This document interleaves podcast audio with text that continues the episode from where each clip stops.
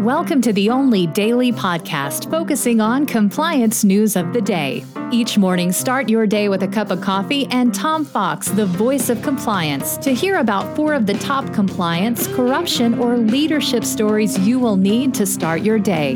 The Daily Compliance News is a production of the Compliance Podcast Network.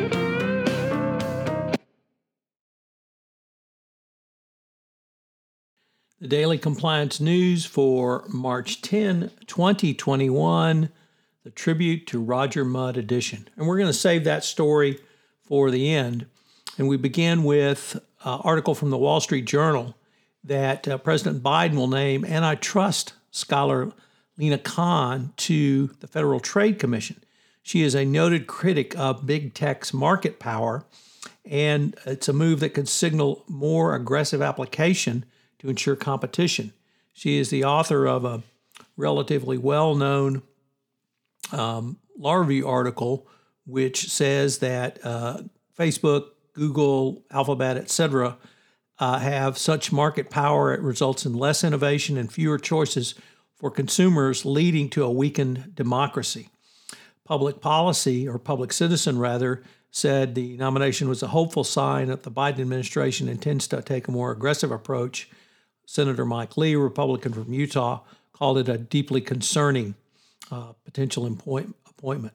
So interesting um, to have this uh, high profile, a um, uh, anti-tech uh, and a big tech person appointed, nominated to the FTC. Uh, next up from the Wall Street Journal, more shareholder proposals could reach ballots under new SEC proposal.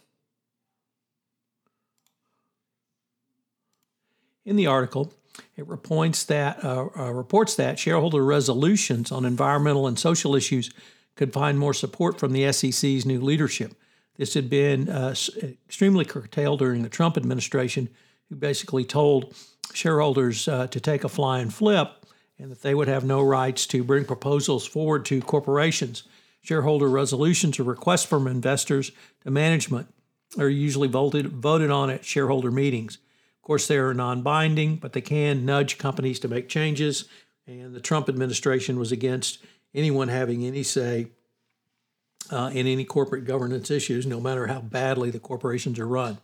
So, uh, some of the light of uh, the sunshine may shine into corporations as shareholders may be able to bring uh, matters to a heel for vote.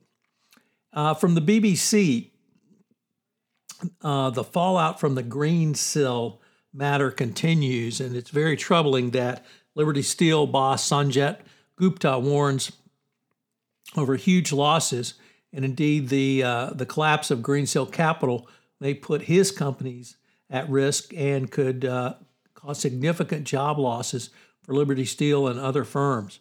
He said the group was taking prudent steps to manage cash and was seeking new funding. Liberty owns 12 steel plants in the UK and they are working with their unions to uh, perhaps see if something can work out. But the uh, Greensill said in a filing that uh, Gupta's options operations were in financial difficulty and defaulting on debt, which of course uh, means he needs more money to run his operations. And our final story is about Roger Mudd. If you're of a certain age uh, in the news watching public in the United States, Roger Mudd was about as ubiquitous as anyone save the person whose seat he thought he was going to get, Roger Mudd. He was the number two at the CBS Evening News. He subbed in for Walter Cronkite on weekends and when Cronkite was on holidays. When uh, he was passed over for Dan Rather, he left CBS and went to uh, NBC for a short time. So, to Roger Mudd, I really enjoyed you on the CBS Evening News. A farewell. The Daily Compliance News is a production of the Compliance Podcast Network and a proud member of C Suite Radio. Thanks so much for listening. I hope you'll join me again tomorrow.